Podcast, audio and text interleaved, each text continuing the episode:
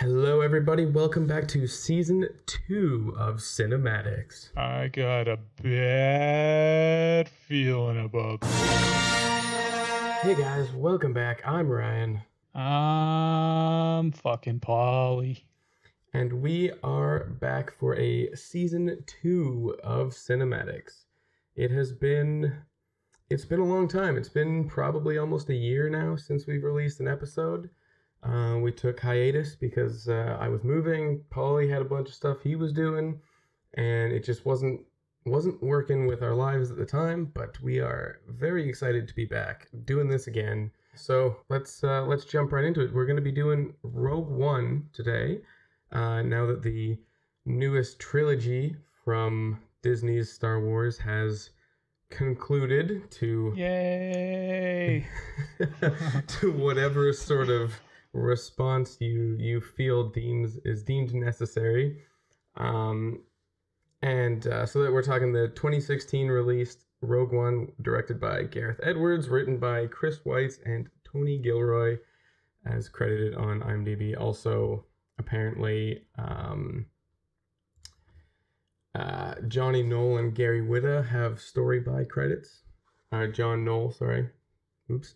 So we're, we've got some new stuff that we want to do with this podcast, um, a little bit of a new format.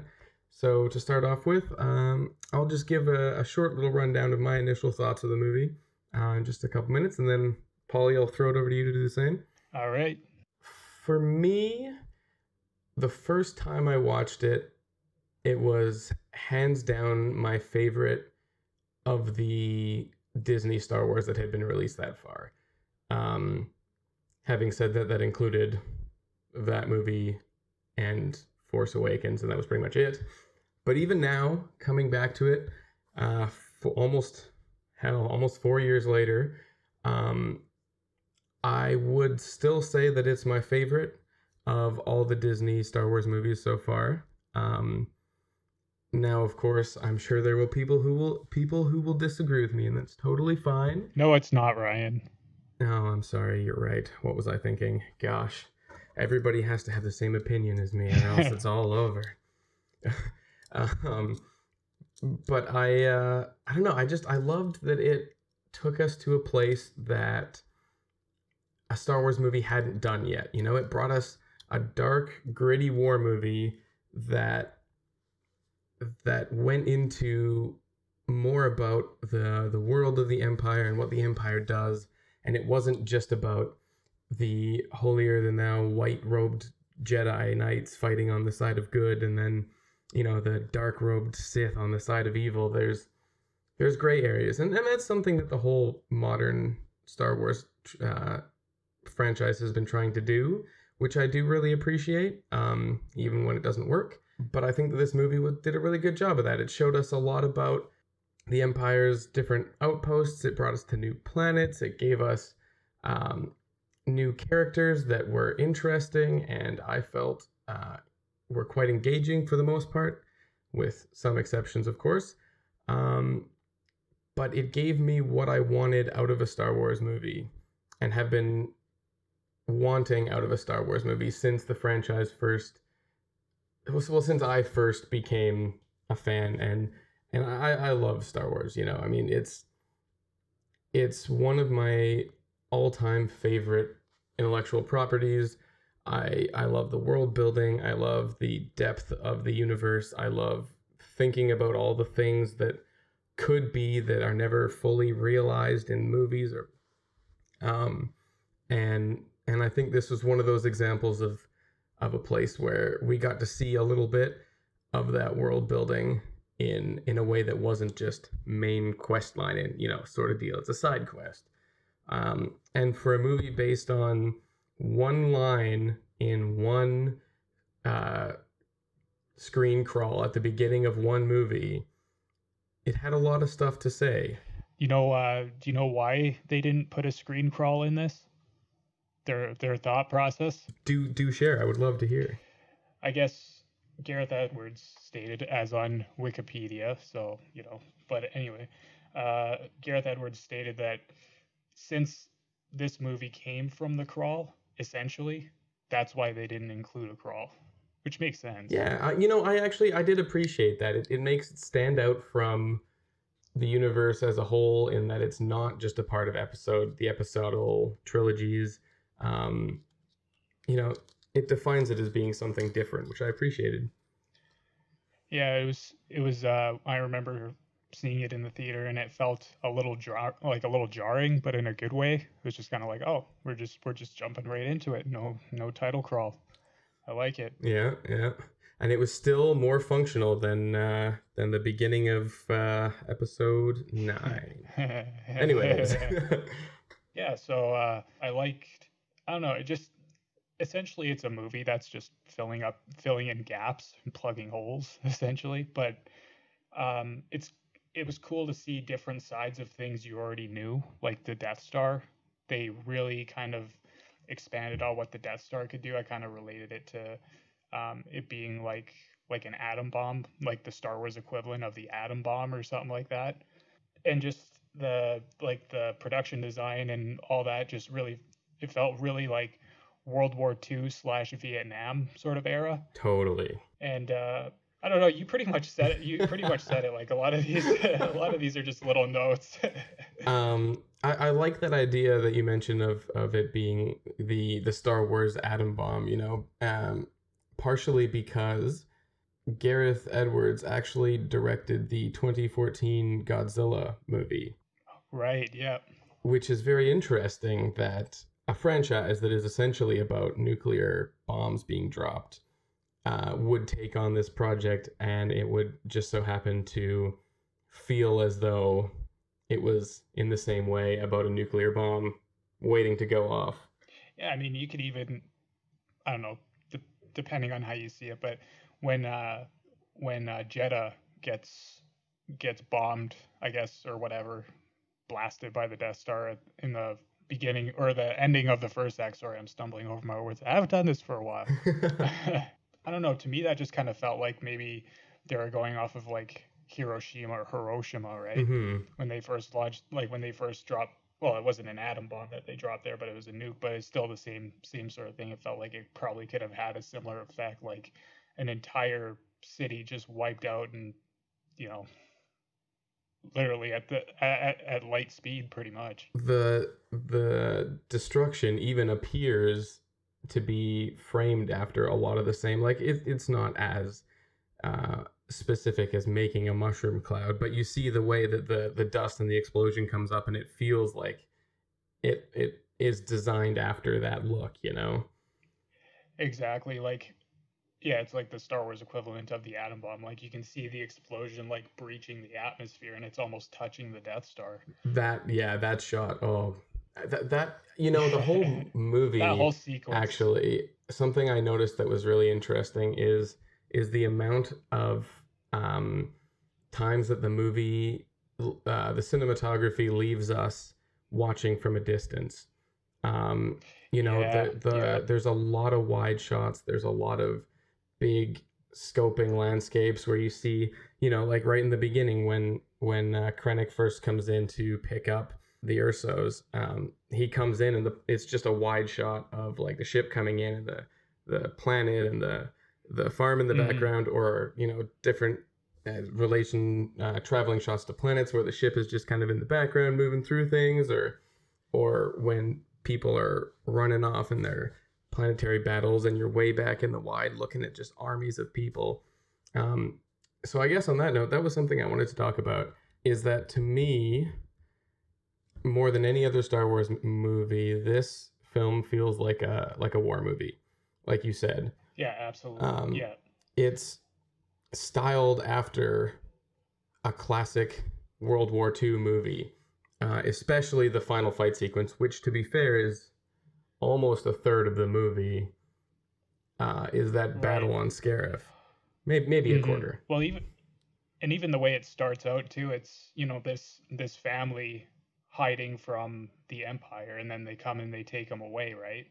And they kill his wife and everything. Conscription. Like that's I, I feel like that's I'm pretty sure that's how like a lot of war movies start. I mean, I haven't watched any for a while, but it seems like that's a common trope found in war movies. Taken away from it's, your family to go fight the war to, that you don't even want to be a part of. Exactly. Yeah. And and there, there's the the whole thing is filled with this um, endless fear, desperation, this sort of. I mean, I keep going back to that last combat scene, I guess, because to me that's where I see it the strongest. But you you just you see the cinematography is designed in the same way. The the they actually use tactics to a point. That was something I found yeah, was funny. Yeah. You you see a yeah, lot. Yeah, they had like little squads and stuff, and yeah. they're actually using cover in almost trench warfare style. Whereas in mm-hmm. other Star Wars movies, a lot of times you're seeing stormtroopers standing in a line with their blasters at their hips, shooting randomly. It's like they, they yeah, you know, yeah. in Episode Four they say, "Oh, nobody's as accurate with the blaster as stormtroopers," but then you watch them, and it's like they never fucking hit anything. they never hit yeah. anything, and they're never aiming. You know, whereas like in this one, it looks like they actually are soldiers fighting a war. Um, yeah.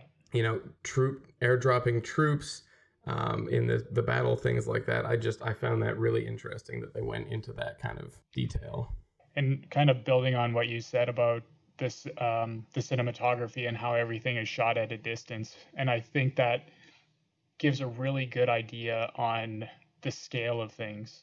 Like when you see the Death Star, right? Like, You're you're looking at it and you're like, holy th- holy shit, like this thing is massive, like it's huge. And then you see like the Star Destroyers and stuff just hovering over cities and everything, and you can see like how massive those things are too. Like they put like the haze in front of it. And then one thing I noticed too is there was a shot of a Star Destroyer coming out by the Death Star, like when you first see the Death Star and they're putting the, the cannon in it. They even have different types and colors of lights on the Star Destroyers just to make them look a little bit bigger. Oh, oh, interesting. I didn't see that, yeah. but I like that. Yeah, they weren't just like little white specks, but they, it looks like they had like loading bays and like a bunch of other like a, a bunch of other things on it just to make it look even bigger. That's cool. Yeah, that that's cool. I didn't I didn't pick up on that. I appreciate you bringing that up. Anytime, anytime. That's what I do. And I guess to the war movie part two, something I noticed and. I, I've been really caught up in watching a lot of um, YouTubers these days doing like mov- movie discussions in, in podcasts and, and in YouTube and things like that. And um, I've watched a couple on Rogue One, and, and so far I've yet to hear anybody mention this. So part of me is tentative, but I feel like it needs to be said. And that is that Jedha, the production design, the the construction of the city, the the way that people are are costumed, um, the way that the streets are shot, the way that they put backgrounds in. Well, first of all, it, it's it's extremely con- uh, claustrophobic. You have Cassian and, and Jyn walking through the streets, getting pushed around constantly, and it's just it's just normal. That whole travel through that city is super claustrophobic, but it feels very indicative of, of a Middle Eastern city. That's what I was going to say. it feels it feels like it's speaking to uh, or or calling images from the, the conflict in the Middle East, mostly in the like the foreign empire coming in. They're taking resources from this place that can't defend itself, or can, but not in a... Uh, not in a way that is organized and and global. It's it's mostly just rebels and and insurgents in the background attacking, you know, caravans and convoys, right? It's like it's very indicative of the conflict in the Middle East. Yeah, I was I don't know if I mentioned this already, but uh, the final battle at Scarif kind of reminded me of Vietnam. Well, the jungle, the the beaches. Yeah, exactly. And even just like the, the ships making their rounds, and there's gunners, like there's gun, gunners on turrets and stuff, and they're just blasting them away. That kind of reminded me of something you'd see in Vietnam.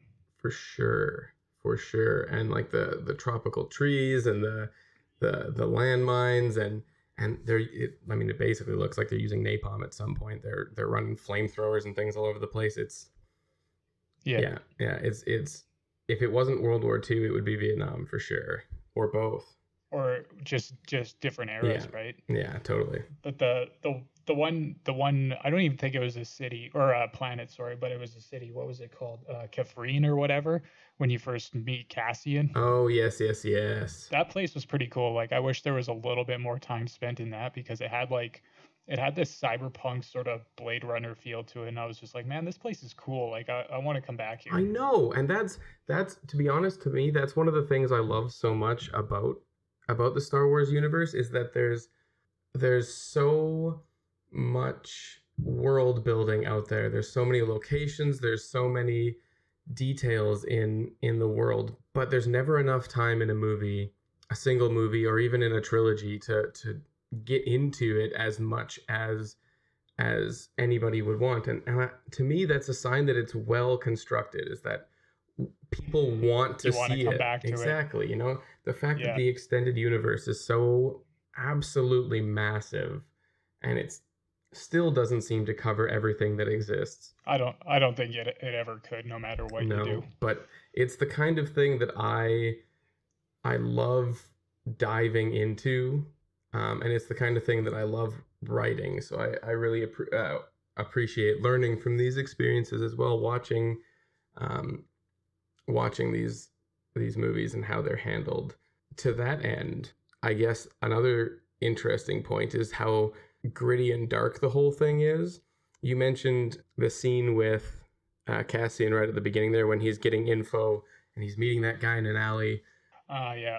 Right, and it's like, it's it's the more or less the opening scene. You know, it's the first time we see Cassian. It's also the first time that we really understand the plot of the movie in a way. Um, you know, it's like we, we obviously were introduced to Jyn first because she's numero uno. Um, And then we see we see this this exchange happen, and it ends with Cassian being forced to kill stormtroopers and then cornered with a man who helped him and has a broken arm and can't escape. He has to calm him and then shoot him in the back because he can't let him fall into into the Empire's hands to give away information, and he can't let him he, he the guy can't get out, so he has no choice. And that was and that, a... that was, Oh, go ahead. I, I was. It's a really heavy. That was a really heavy moment for Star Wars, for a film that classically has so much black it, and white in it. Yeah, it doesn't. It doesn't show the rebels doing things like that in the originals, and and I really appreciated that about this. You know, it, that these people are are desperate and they're afraid and they're losing and they're fighting against all odds and they have no hope left and they're just doing what they can. And and to, to wrap that point up, I guess, not to wrap the point up, but to finish my sentence, my thought is that at the end, um, right before they leave for the for the fight, there's that quote Cassian says, uh, what is it? Most of us, we've all done terrible things on behalf of the rebellion, spies, saboteurs, assassins. Everything I did, I did for the rebellion. And every time I walked away from something I wanted to forget, I told myself it was for a cause I believed in, a cause that was worth it. Without that, we're lost. Um, and I really liked how that wrapped around all the way to the end, back to the beginning, and sort of tied all of that up in a nice little bow of just like, they're just people doing what they have to do to fight for something that they believe in. And you don't see that nearly as much in the originals, I don't think. No, no, not, not at all. Cause I, I remember seeing this in the theater, and when that happened, I was, I was, a little shocked from it. I was like, oh man, like this isn't this isn't your your grandpa's Star Wars anymore. This is like some new shit.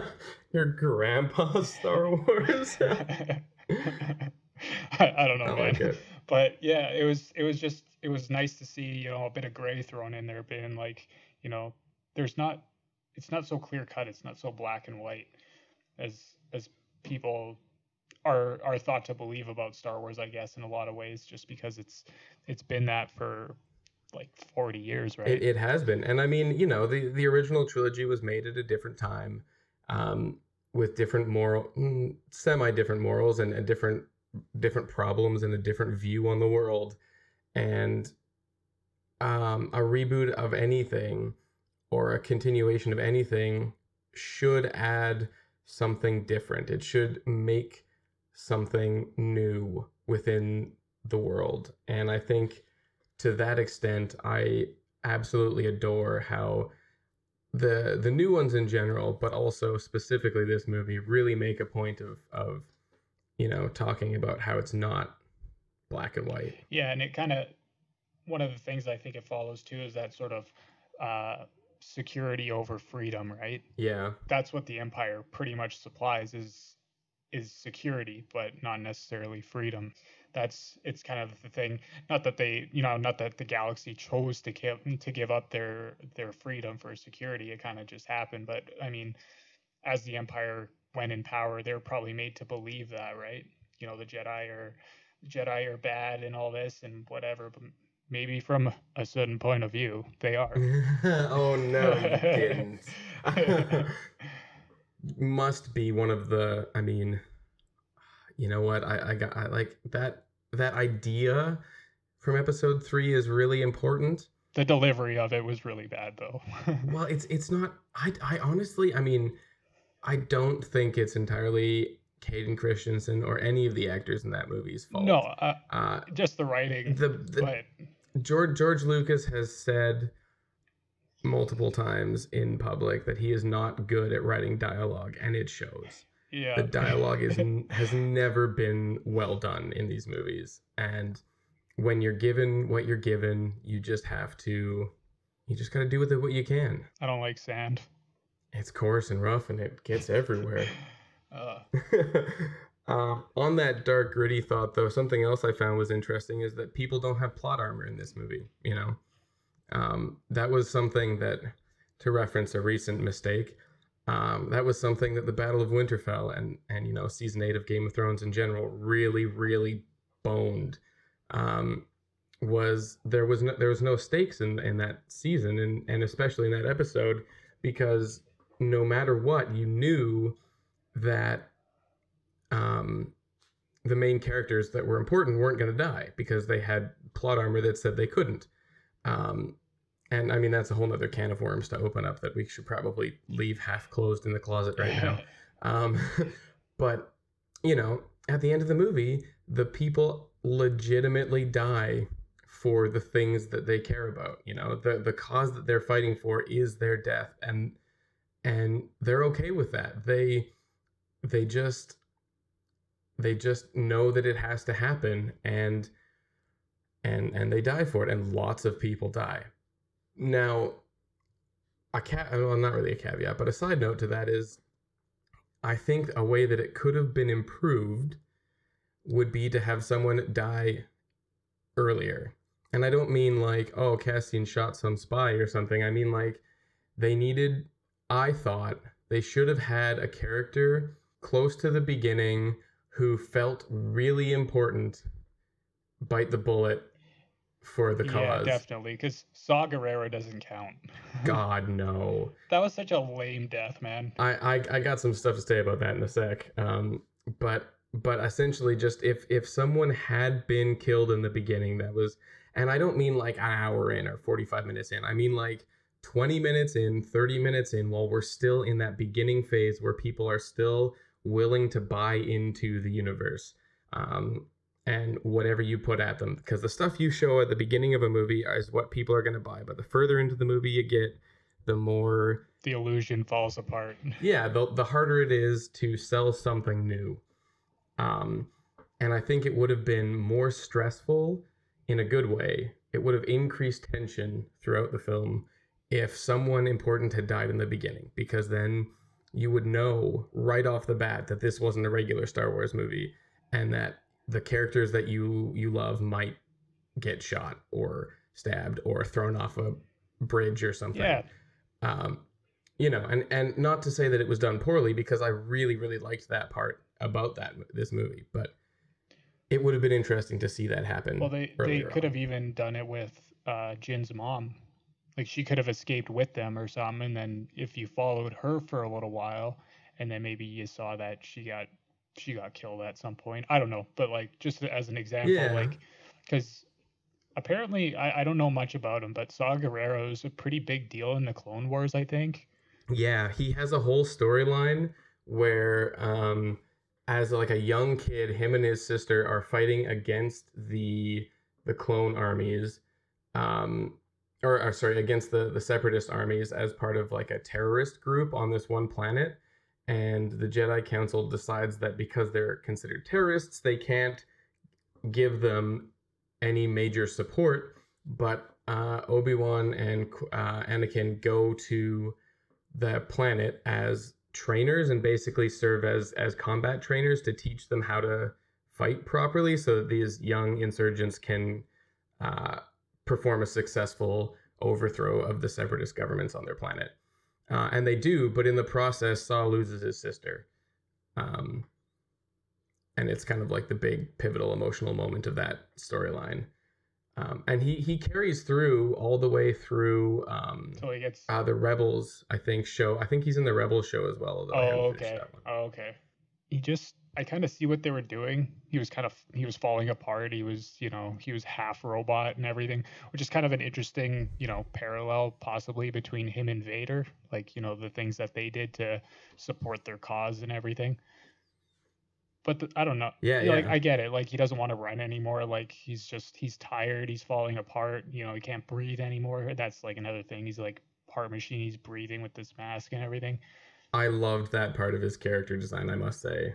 That that like uh, oxygen thing that hanging off his armor was so cool. Yeah, yeah, and uh, yeah, like I get that he wants to he wants to go out, but I mean, at least at least have him go out with a fight. Maybe that's the point. Like that's the that's the thing of war is, you know, not everybody gets these big places in history books and stuff, or you know, whatever you want to say. But it would have been nice just to see him have a little bit a little bit more. At least follow them through to the end. I mean, I think. I think that I like like you said, I understand what they were trying to do. Uh, I understand. Yeah, he was an old man. He was broken. The the resistance had drained all of the fight out of him, and he was he was done. He was he was through. And and that would have been okay, except we didn't give a shit about him. We had seen him for about thirty seconds at the beginning of the movie, and then we see him for about two minutes. Where him and Jyn have their reunion, and then he sacrifices himself, except that he doesn't. He doesn't die for any cause or he, he any just, reason yeah. or any purpose. Yeah. And we don't know anything about him unless you've watched the Clone Wars and you know that his his like his backstory. Yeah. Um, you don't know anything about him. So he's just some guy who has been told to the audience is kind of a dick to everybody. So much so that even the the Rebel Alliance won't work with him because he's such an extremist. And we see him stand back and die for no reason because he doesn't feel like running. Yeah, I don't know. I I feel like he's probably just there for fan service. Like people can go, oh, that's Saw Gerrera, awesome. Oh, now he's dead. He was vaporized by the Death Star. But I don't know that there's much fan service to that because, I mean, at the end of the day, Saw Gerrera's a character from a kid's show who has three, maybe four episodes. A kid's show that many people watch back then are adults now, though, too. But even still, like, I didn't it's, watch the it. The show's not that old. The Clone Wars is not... I, I'm going to look this up quickly. two thousand eight to two, to twenty twenty. The Oh, just, oh the Clone... Epi- are you are are you talking the Clone Wars or Rebels? The Clone Wars. Season seven uh, is supposed to apparently come out this year. Apparently, I didn't realize there was a I thought that seven. I thought that show was out in like the early two thousands, around the time like Clone War or uh, Attack of the Clones came out or something. Or am I thinking of something else? Two, two thousand eight was when the T V show The Clone Wars was released for the first time. There, there's another one though that's from the earlier two thousands. I can't remember what it's called. It was. Is it a movie or a show? I think it was a show. It had this really weird like sort of Samurai Jack animation. Do you know which one I'm talking about? Um, I mean, that sounds kind of like the Clone Wars. Yeah, because that show was out around the time, like, Episode Three or the Attack of the Clones was out, because I think they just re-released it or or something. two thousand, according to I M D B, Episode One of Season One of the Clone Wars was released on the third of October two thousand eight. Oh, mine says two thousand three. Really? Yeah, that's on Wikipedia. I fucking yeah on. Yeah, on uh, I M D B, from what I can see on Google here, it says T V series two thousand three to two thousand five. Well, that's weird because the I M D B that I opened up for that. But anyways, either yeah. way, that's still only, two, here that's still only two thousand three. Yeah. Um, which means that that was only fifteen years ago that it first came out, which is quite a long time, to be fair.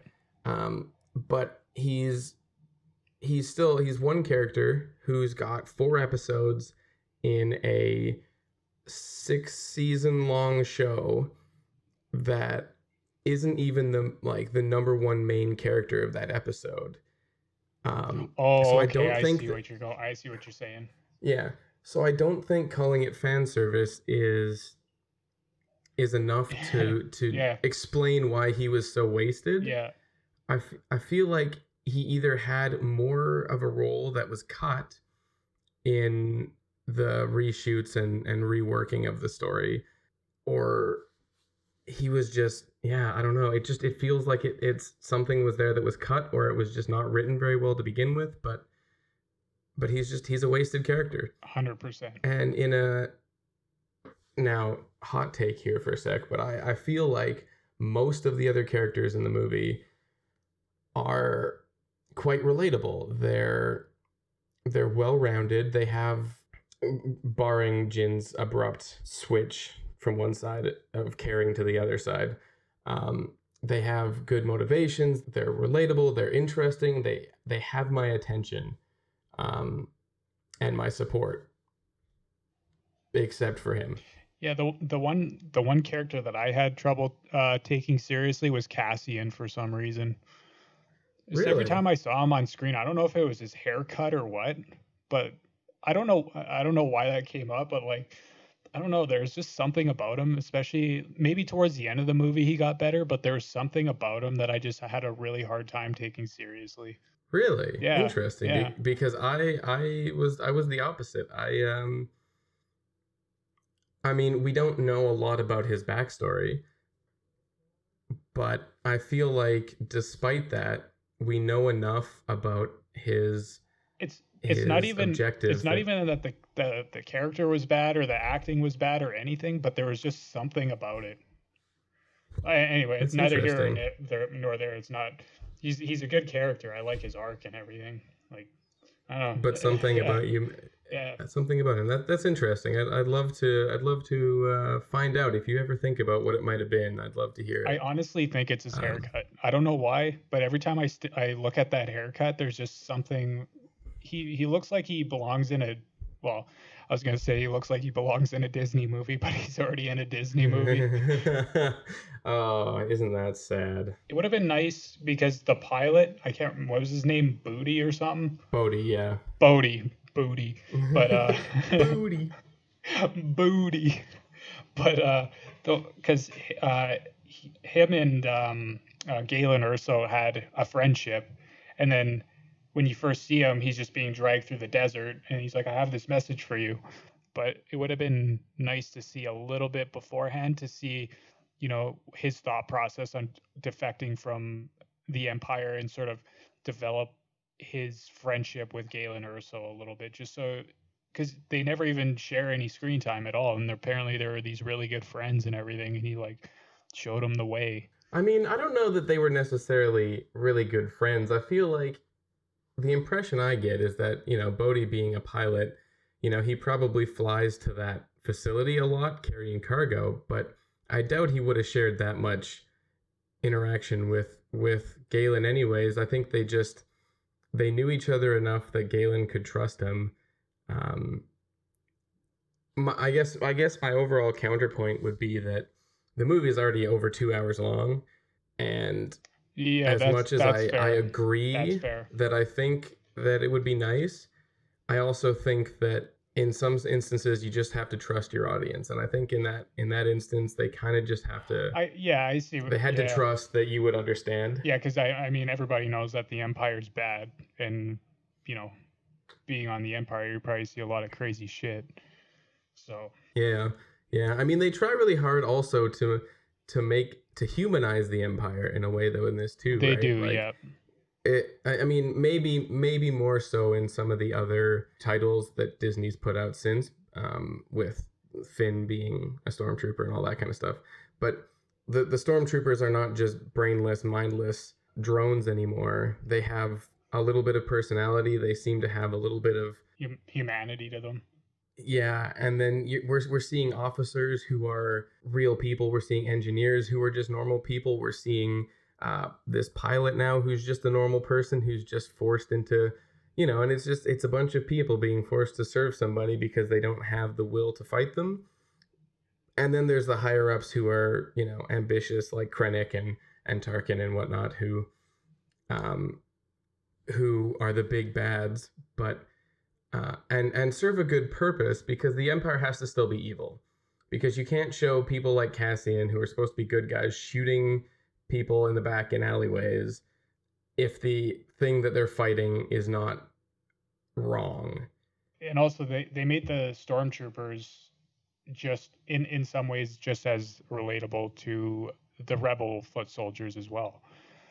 You know, they're like the, what brings something to mind is when they're on Scarif and then you see those two stormtroopers just walking along the beach and he's like, oh, did you hear that they discontinued those T sixties or whatever? He's like, yeah.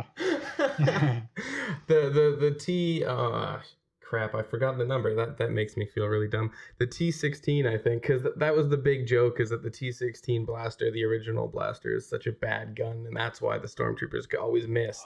Oh, I because oh, I the... didn't even know those were guns. I thought they were ships. I thought they might have been yeah, like it's, ships it's or something. The... It's the blasters that the stormtroopers use, and they're supposed to be just like horribly inaccurate. Oh, I see. Or, so yeah, they're that, marking okay. them as. I I I laughed the first time, the second time, and probably third time I listened to that part too. yeah, that, that that's one thing actually that the movie did pretty well. I think there's there's a good level of comic relief that that balances it out in the right moments. I yeah, think. I think uh, K two. Um, K two, because of that, is one of my favorite droids ever. Just has those little yeah well moments. Also, I mean, it's Alan Tudyk. I just anybody that is played by Alan Tudyk just makes me so happy that I can't even um like when he's just when he first meets Rey and he's like, congratulations, you're being rescued or whatever, after he like body slams her. Try not to resist. yeah try not to resist So the comic relief, I think, was was pretty solid in that aspect. And then you also had uh Chirrut too. And his his friend that I can't remember the name of, the big ass gun. Um, oh yeah, Donnie Yen and that, that other dude. Yeah, yeah. Actually, that's something I, I kind of appreciated. You know, it's there was a pretty good amount of diversity. Like the main crew that we follow is, uh, you know, obviously first of all she's female, and then there's Cassian, who's Mexican, and then there's those two Asian gentlemen, and then there's also the guy who plays Bodhi, who's Pakistani. Oh, right. Yeah, yeah. Which I, I thought that was kind of cool that they're like, you know, you're actually getting to see evidence that the universe is bigger than just. Yeah, Lando wasn't the only black man in the in the galaxy or in the universe. Exactly. Uh, yeah, fucking Donnie Yen in this movie made me laugh so many times. Like him, him and that other guy, they have such a good. They have such a good dynamic between them. He's like the big, the That's, big uh, serious. Wen, Wen Zhang. Wen Zhang. Wen Zhang? Yeah. Wen Zhang. Wh- I'm maybe okay. pronouncing it wrong. Oh, okay. But yeah, Baze. One thing I thought about him, though, because it's kind of implied throughout, I mean, it's kind of implied a little bit throughout the movie, given the planet that they're on, at least in my own mind, that that he could have been a Jedi. And that would have been kind of cool to see, maybe towards the end, where you find out that he was like hiding a lightsaber or something the whole time, and that was the last time he brought it out was on the battlefield at Scarif. That would have been kind of cool. Yeah, yeah. That, for I, I for me, that could have for me, anyways. Like I'm, I'm a bit of a, a nerd when it comes to lightsabers and shit. So that's fair. I mean, I, I'm not saying that it would have been wrong, but I would, I would argue a counterpoint just for the sake of it that. Um, In a world where uh, the Jedi have all been killed, yeah, and, and I yeah, and I thought that, about that too. Like he, would, I, I, it's not worth the risk carrying a lightsaber around with you, especially when it could get taken away at any time and expose you to the Empire. Yeah, I, I also think that it's it's cool that there's this society of people whose sole task or mission, I guess, is to guard the remnants of the Jedi Order, um, and that they're Force sensitive, but they're not. They're not Force users in the same way. And you don't see much of that in the movies, but there is reference to it in the Clone Wars. There's there's an entire race of people who are Force sensitive. Uh, there's a couple of episodes that talk with for, uh, Force sensitive races who or I guess species is the better word, force sensitive species who um, don't use the force in the same way, but have access to it. And, and I kind of like that because it, it's not, it's making the, the, the force an actual thing. And then the religions around it um, and the belief systems around it are different, but they're all based on the same force concept, which is, which is, which is cool. I, I, I liked right. how that, yeah. I like how that kind of deepens some of the, some of the discourse on it. It also seemed to me whenever um, Donnie Yen's character, I can't remember his name. Chirrut. Yeah. I found it kind of funny because he, he would always say, like, I'm one with the Force, the Force is with me.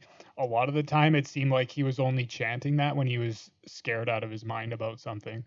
It's true. Like when he was walking up to that that thing for the for the transmission of the Death Star and everything, and he's walking through all those explosions. He's calling on the Force to protect him from death. Yeah. The Force did protect me. I protected you. Oh.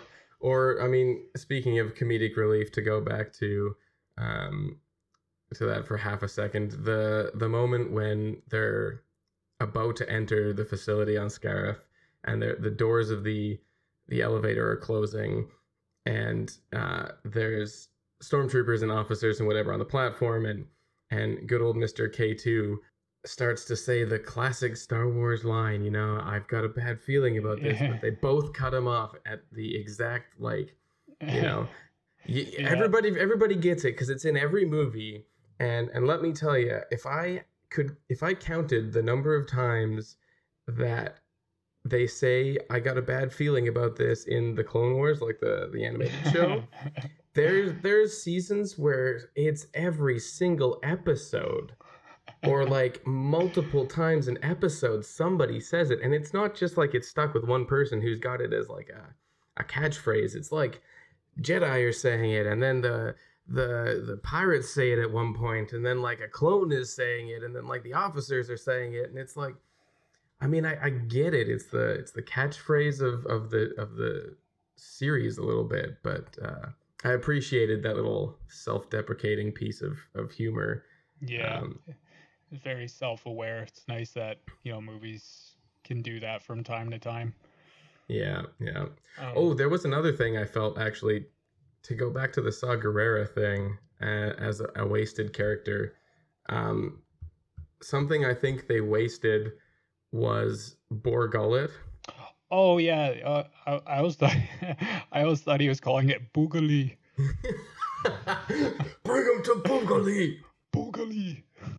I just like it's it's a it's a really cool idea. The creature is freaky as heck, and like the idea that this terrorist keeps uh, a strange, blind, octopusian sort of monster in his in his castle that can read your mind is cool, and it's even better that it is supposed to make you lose your mind. Like that line when he said that, I was like, that right there defines the state that the rebellion is in, that they are willing to stoop to a level where they will break the mind of someone who's supposedly there to help them because they don't trust him and they don't know what to do. That's how desperate they are.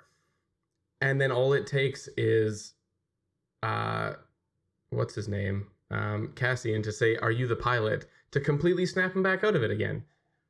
Oh, right, right. Yeah. Right? It's like, yeah. They're, he, so obviously, either people don't lose their mind, or they temporarily lose their mind, or Bodhi should be like a master Jedi for the mental abilities that he has.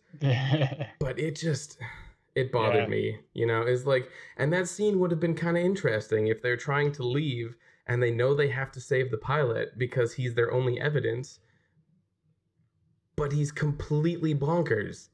And he can't see up from down, and he has no idea what's going on, right? Like, that would have just made... have him completely out of his mind, but he's still a good pilot, and he still knows, like, certain protocols, even though they might have to help him out with it or something, or he might, like, have these, like, violent episodes on the ship or something.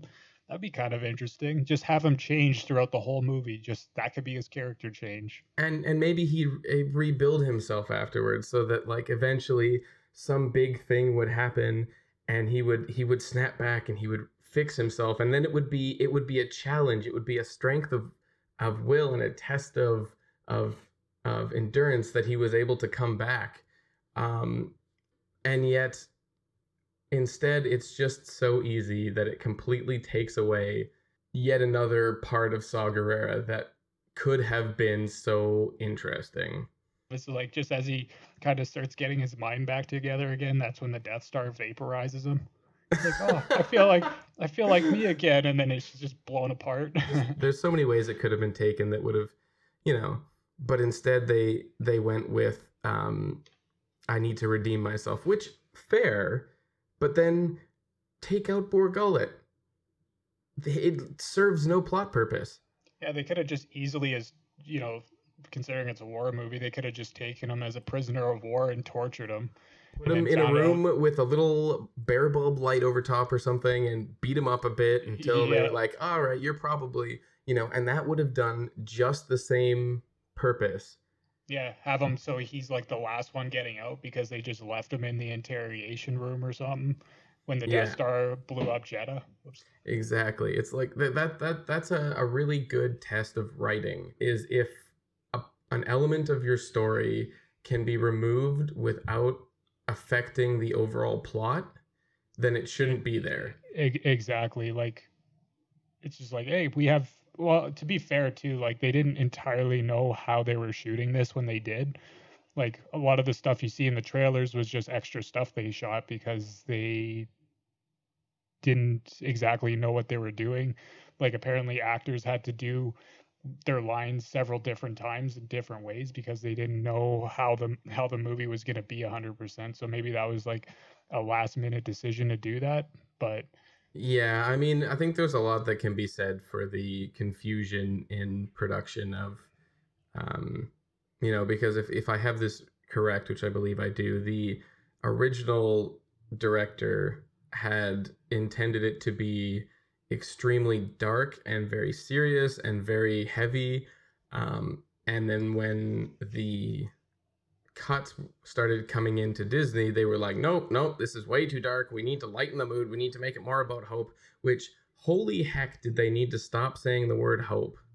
Like, oh man, I have the exact same notes in my in mine. I'm like, dude, you can you can get the themes across without saying it every, like, because I was, by the end of the movie, I was kind of, I didn't record it, I should have, but I was wondering how many times they said the word hope in this. When they're arguing over the plans, over going to Jedha or um, Scarif to get the plans uh, at the Rebel base, it's like, oh, there's no hope. All rebellions are built on hope. There isn't any hope. How can we hope? And I'm like, it's literally two sentences, three sentences back to back are like hope, hope, hope. And I'm like, okay, we get it. You're beating us over the head with this word. Hope is not a club. It's a subtle theme. But yeah, apparently they don't know how themes work very well sometimes. Or at least, again, I'm sure that can be kind of uh, faulted to reshoots and last minute changes and, and what you were talking about with uh, lack of certainty on set as to how the movie was going to end up. Right, right. If someone out there listening has counted, let us know. I would love to hear the count. I don't think I can watch this movie again for the next little while. I've watched it like four times in the last three weeks. Oh, shit. But, um, but if someone out there has counted, let me know. There could be a drinking game in this. The Star Wars Rogue One Hope drinking game. I oh, we should start it. Write up the rules. Get it online right now. Go. We got to get this going before somebody steals it. Next time we review a Star Wars movie, we'll have to talk about hope and just just drink. Yes, please. Um, something I actually noticed, to go to the technical side for a minute, is that a lot. I don't want to. I don't want to say this with too much surety because I haven't gone back to the pre or the original trilogy as much as I should have in the last month, but especially with this one, they did a really good job of matching the production design to the tone that they were trying to get across. Yeah, absolutely. Yeah. All of the lighting is super high contrast. There's a fluctuation of how high contrast, but like, there's not very much uh, washed lighting. A lot of the scenes are really, really dark, or at least as dark as, you know, they can be in a in a Disney movie. Um, and everybody in the Rebels is wearing browns and grays, and and there's no color. Even the planets they go to, like Yavin Four, the one time they go to Yavin Four, you see the bright red of of the main planet. Yeah, and that's the most color you see in the whole movie. You know, the rest of it, it's like it's browns and it's grays and it's it's. dark sand and and deserts and stormy planets, and and like the the production design of all of it was really nicely toned, I thought, to a bit of a good bit of pathetic fallacy, I guess. Yeah, yeah, I agree. The return, I'm I'm sorry, I gotta go on this because this was one of the only reasons I got into Star Wars when I was a kid in the first place. But the return of Darth Vader, we gotta talk about that. Oh my God.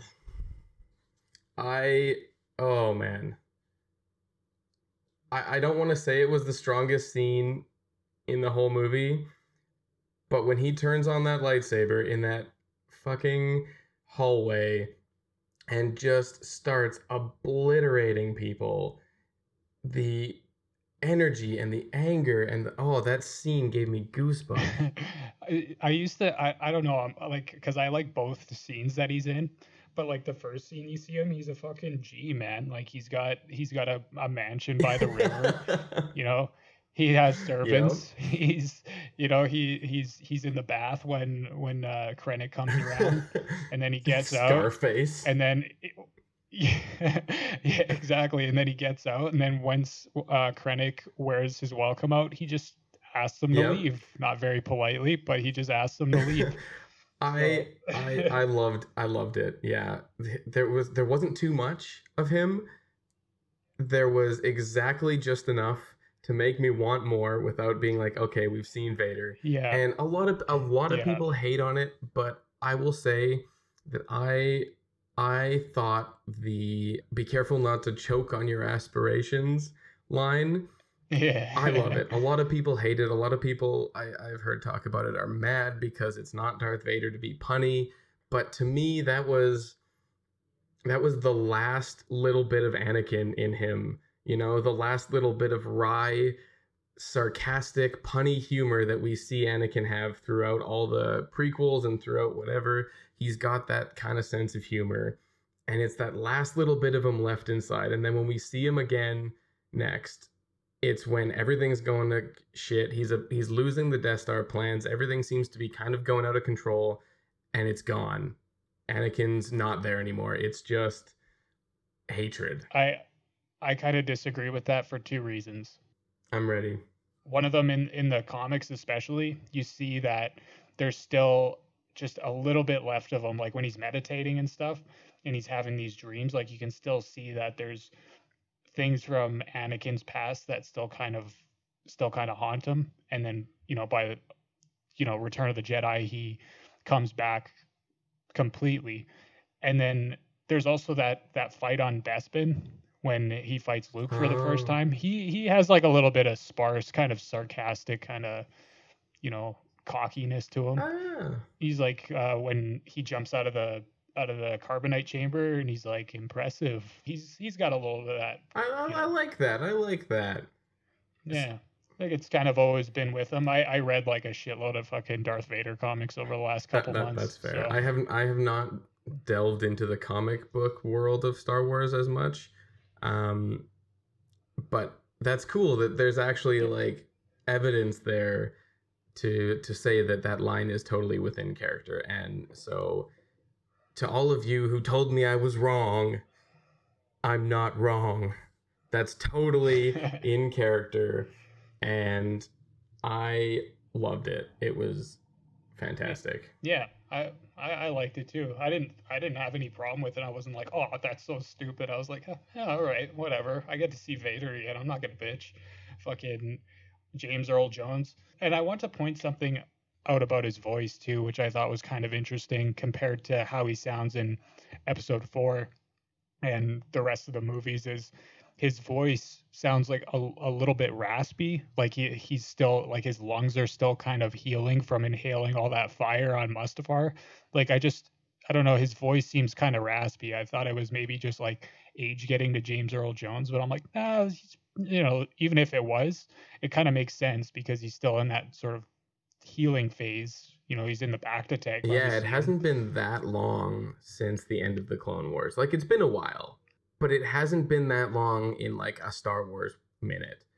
I I didn't really realize until I really started diving into it, but like the actual amount of time that the Star Wars universe expands over is much larger than I had originally imagined. Hundreds and hundreds of years of oh of, oh yeah when you start delving into the novels yeah, and stuff and everything yeah else. And like the the whole extended universe and the range of of stories is into the thousands of years, you know. And it's like, so the amount of time it's been since he basically burnt into a toasty marshmallow and is now walking around being a badass uh, is not really all that far apart.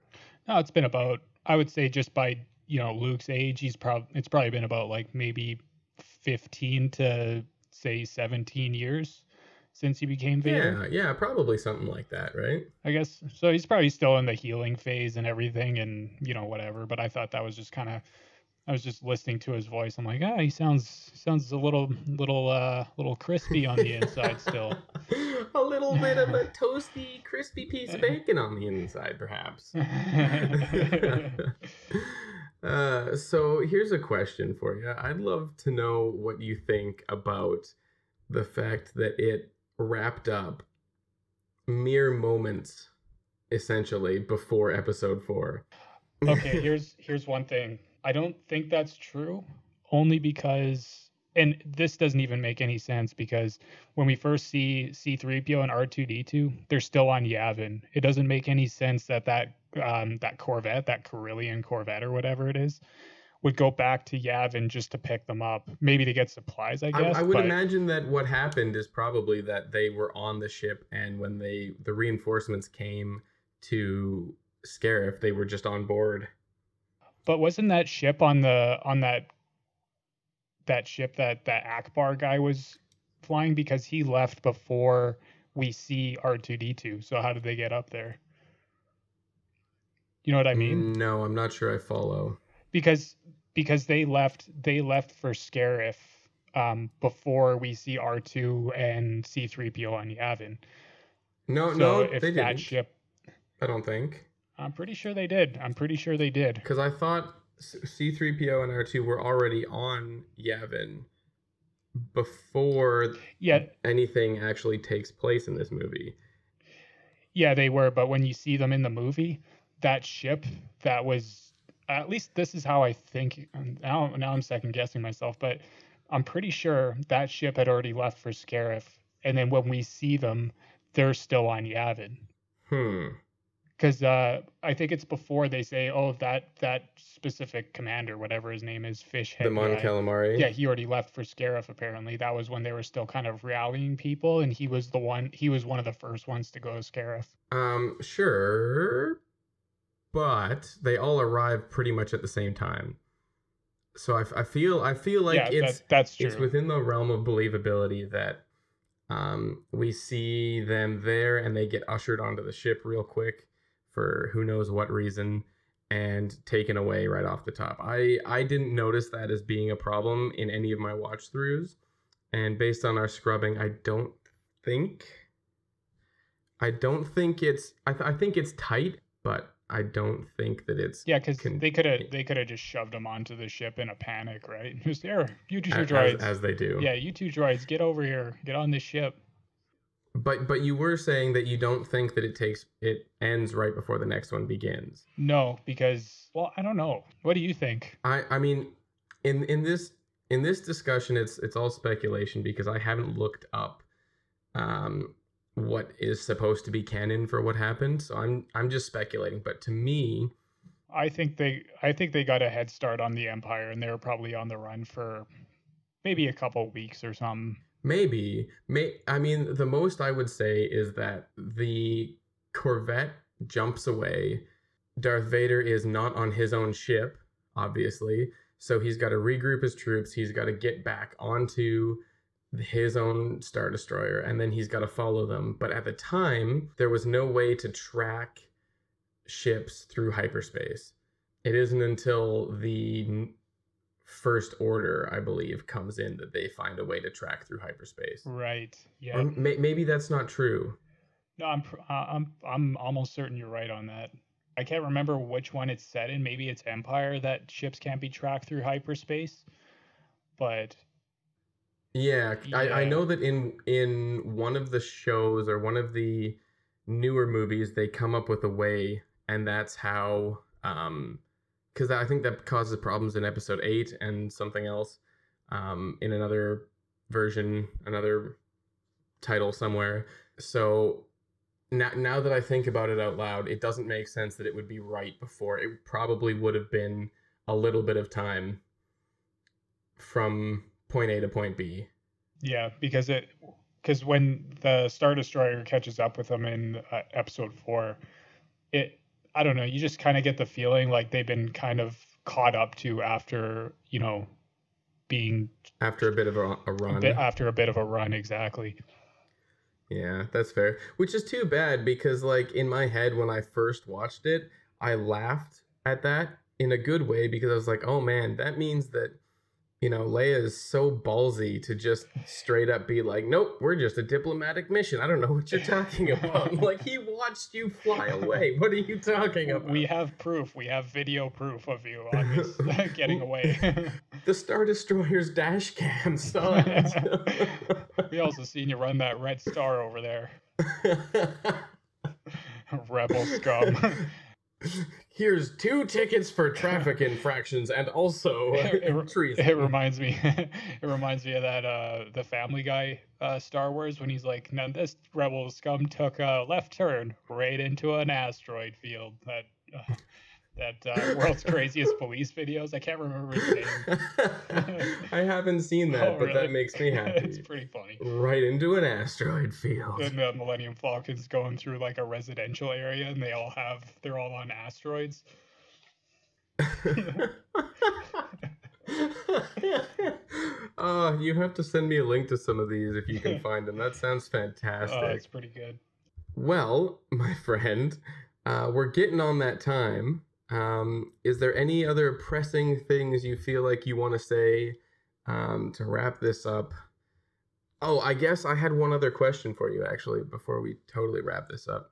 What do you think about the Tarkin effects and the Leia effect? Uh, sometimes, okay, the Leia, Leia, Leia's appearance threw me right out of it. Like, I was just like, oh, man, that looks that, that looks weird. Tarkin was passable at times, especially at a distance, but I feel like it would have been better off just using a lookalike with some makeup effects. That would have been way better. It would have been way less distracting. You would have known it wasn't uh, Peter Cushing and um, Carrie Fisher, but it would have been less distracting. It would have, yeah, I don't know. It was just, it was just weird to me anyways. Okay, that, that that's fair. To be honest, the first time I watched it, it didn't bother me at all. I I didn't even notice the effect. And now also, I didn't know Peter Cushing was dead. Oh, okay. So I just thought it was him. And then I saw Leia and I was like, oh, wait a second. They must have gotten, like, I, I legitimately thought, oh, they must have gotten a double or something. I couldn't see through it. Oh, man. Yeah. Watching it back again, the friends I was with when I saw it the first time got really grumpy about that scene. The Tarkin one and the Leia one. But the Tarkin one bothered them because uh, of because of his mouth is what they told me. So when I watched mm-hmm. it again, I watched. And I, I get that because his mouth moves with computerized precision, you know? Like, people don't speak with such perfect enunciation of their lips. Yeah, I heard the top lip specifically is hard to get right. It Yeah, and I can def... Because it doesn't move much. But when it does, it's weird movements, right? Yeah. So it's like, I get that. And I think Tarkin was a little more passable because he was in the dark a lot. And so you don't see as much detail. Mm-hmm. But also, I think his he was more problematic for me because he was beside other people. Oh, so when okay. he's when he's talking with three or four real people around him and he's computerized, you see the difference. Yeah, he just sticks out like a sore thumb. Yeah, because... He, and I mean, now... To their credit, I think they did a really good job with what they had. I think that the effect was actually really well done. I just think that maybe Uh, it was not necessarily the right choice, but I don't know how they would have done it better. The actual look was good. Yeah, like I, I don't think it was really bad. I just felt like it was unnecessary. Like you could have had a way better effect with just a lookalike and some some minor makeup prosthetics. It's true, but I, I will counter with, with a thought. Okay. And my thought is that filmmaking is an art, even when it's a commercialized art like a Disney movie. And the people in charge of the artistic part of it are still artists, and they still want to push boundaries and experiment and try new things. And yeah. And I I don't like you, we would never make progress in our technology if we didn't put that technology to use and find the ways that it works and doesn't work and experiment with it. So in this instance, I don't blame them for making that choice because the technology now exists. And I think that it's important to experiment and try new things and and use the technology in ways that push what has been done before. And so while I'm, I also generally think that practical effects look better on camera, usually they they have certain things that they can't do as well. And to get, I think with Tarkin and Leia, they're such important characters that I understand the choice to want to put them in. Like Tarkin has such a presence in Episode Four. Well, he he he told Vader what to do when Vader was choking exactly. that, that one guy, and he's like, release him. He's like, all right, motherfucker. Exactly. He's so, he's got such an imposing, powerful, and authoritative figure, and and I totally understand why they wanted to use him, his his figure, and I I one hundred percent understand the the decision to use that effect and to try something new. I don't necessarily think that it was the perfect choice, and there might have been a better way to do it, but it didn't bother me like it seemed to bother a lot of people. And Leia didn't either. I didn't notice at all with her, even looking for it. Like, I'd, I'd have to pause the movie on her face to be bothered by it. Right. Um, and it's because, she, and it's because yeah. she's not really put up against anybody else. Yeah. You know, she's by herself, and she just has a little moment, and... Yeah, she said the most overused word in the entire movie, and then you put Leia on it, and then it just goes into overload.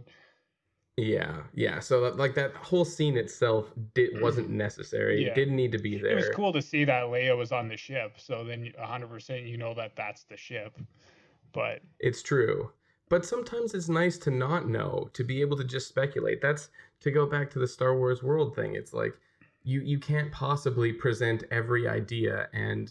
what's canon versus what's head what is head canon versus what is theory, you know, like those yeah. kind of blurred lines are what make people's interaction with fiction so powerful, you know, the ability for us to put ourselves in it and yeah. and imagine what we want it to be. Um And so, you know, we didn't need to see that to to understand it, yeah, and make those connections. I I, I would uh, here's here's some just to quickly build off on what you said about advancing the technology with like facial recognition and all that mm-hmm. kind of stuff. But th- now, honestly, like they could probably just deep fake it, man. It would look legit. I mean, dude, probably like it would yeah. look pretty close. Like I mean, if you took a, a Disney budget and then put a deep fake on it. You could probably do a pretty damn good job. Rogue One had a budget of two hundred, no. Yeah, two hundred million. And it made over a billion dollars. Yeah, they just killed it. It made almost made its budget back in the in the opening weekend. So if you could watch, like if you could just go back and re- erase ever watching a Star Wars movie, how would you order your viewing of them? Um Order my viewing as in like... Like, would you... Which order would I watch them? Yeah, exactly, yeah. I mean, as far as originals go, I would certainly start with episode four, five, six, in that order. Um, I'd probably watch episode one. I would most certainly just not even watch episode two. I'd probably replace it watching the Clone Wars T V show. Okay, nice. Um... And then I would do episode three. Uh, and then Rogue One. Um, and then after that, it doesn't really, it doesn't really matter. I mean, like, I'd probably watch the new trilogy. There's, my opinion of them has improved mostly just because I've gone back and done some like analysis on them in a more critical way and seen some, some really interesting things that they've been trying to do rather than just being grumpy about how I didn't appreciate that it didn't do what I wanted it to for a Star Wars movie.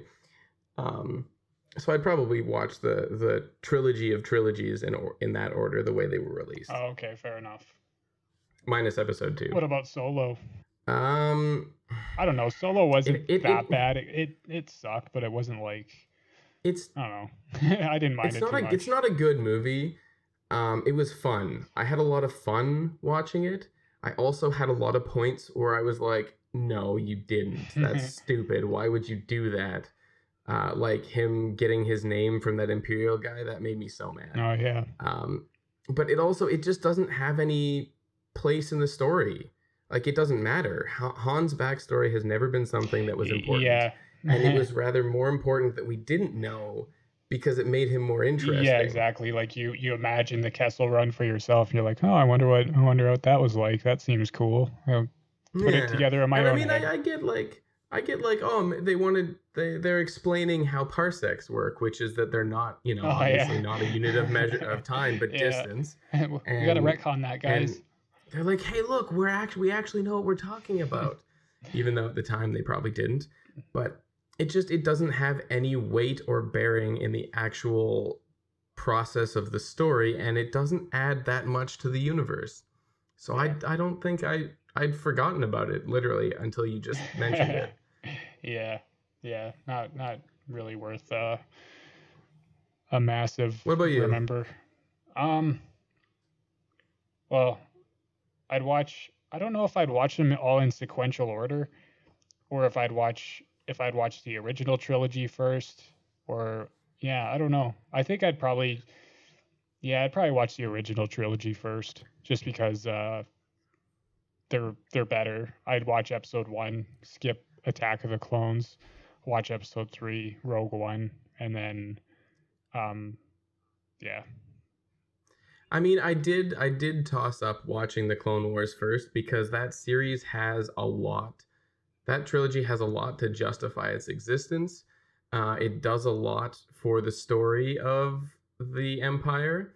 That's, I think, is really important. And it, it more more than the original trilogy, the prequels, everybody's going to hate me for this, but the prequels really, to me, crack open the universe of Star Wars in the sense that in the original trilogy, you don't really get access to it, you know?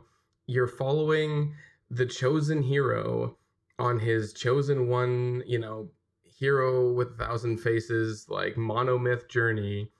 Um, we don't go to a lot of places, and the places we do go to are not, um, they're not connected to the history and the world, and we don't get to see, we just get hints of stuff. You know, whereas like the uh, the prequels take those hints of stuff and turn them into actual stuff. Yeah, like seeing and, seeing um, the actual, well, building on it a little bit. Like it wasn't built on like massively, but like, you know, with the Jedi and stuff and the Senate. I think the Senate was more built on than the, the actual Jedi were. Yeah, yeah. Well, yeah. And you get like, you get that idea of, of what the system used to be and how the thing worked and And you get, and then in the thing with the prequels, I guess, is you get the hints of the Jedi's past that is the same thing as what Luke gets hinted at mm, from mm-hmm. the the Old Republic's past. Yeah. You know, you, you get glimpses of it. And in the Clone Wars, you get to see more and you learn more about it. And I will say there's a couple of really, really cool episodes in the Clone Wars that expand on on the Force and show you some really interesting places that reveal a bit about the formation of the Force and the formation of the Jedi and and a lot of cool stuff. And then also you get an episode, a couple episodes at the end about um, the Force ghosts and how they're not commonplace which was super cool. So I, I would I would highly recommend, if you haven't watched that series, it's worth going through. It's six seasons. There's like eighteen episodes a season or something that are about twenty minutes long. Um, and there's a lot of really great stuff that's worth watching in there. There's a lot of stuff too where I'm like, this is a kid's show, and it's, you can tell, and there's some dropped plot lines and things that oh yeah could have been, but like there's a lot of good stuff that's that makes it worth watching. Yeah, I, um, I've heard I've heard some things here and there about it, like Anakin gets some uh, some good character development moments, like when he's mm-hmm. fighting with some Sith and stuff. So yeah, yeah, he gets some great moments. You get some really great moments with um with Grievous and Dooku. You get some great moments with Uh, Anakin's Padawan and, and oh yeah um, right right right yep yeah and and stuff that goes on with her that definitely kind of messes him up, and there's just uh, it's surprisingly powerful stuff, some of it, for for being what it is. Yeah um so it's worth a watch. But anyways, point being is all of those things exist for a reason, and I think that watching them in that proper order can add a lot to the to the the original trilogy as well. But also it's like the way it was meant to be watched or whatever. Right, yeah. But on that note, thank you guys so much for tuning in. We are very excited to be back. I'm very excited to be back. I can't speak for Paul, but yeah, it's all right. You know, it's fine. You have to talk to me now again. yeah, no, that's gonna be good. I've been thinking about this for I've been thinking about this day for a long time. Oh. Oh, that's so nice. But yeah, no, I'm I'm uh, I'm really happy to be doing this again. I I think a lot of great things are hopefully coming this year. I've got plans. I've got stuff in the works. There are things coming, um, if I can manage to get them off the ground. But there's there's stuff in the works. So I'm I'm really looking forward to what this year will bring. And what a great way to start it off. Ryan's got twenty vision in the year twenty twenty. Heck yeah, buddy. Woo. Me too. Until next time. Thanks, guys. Bye.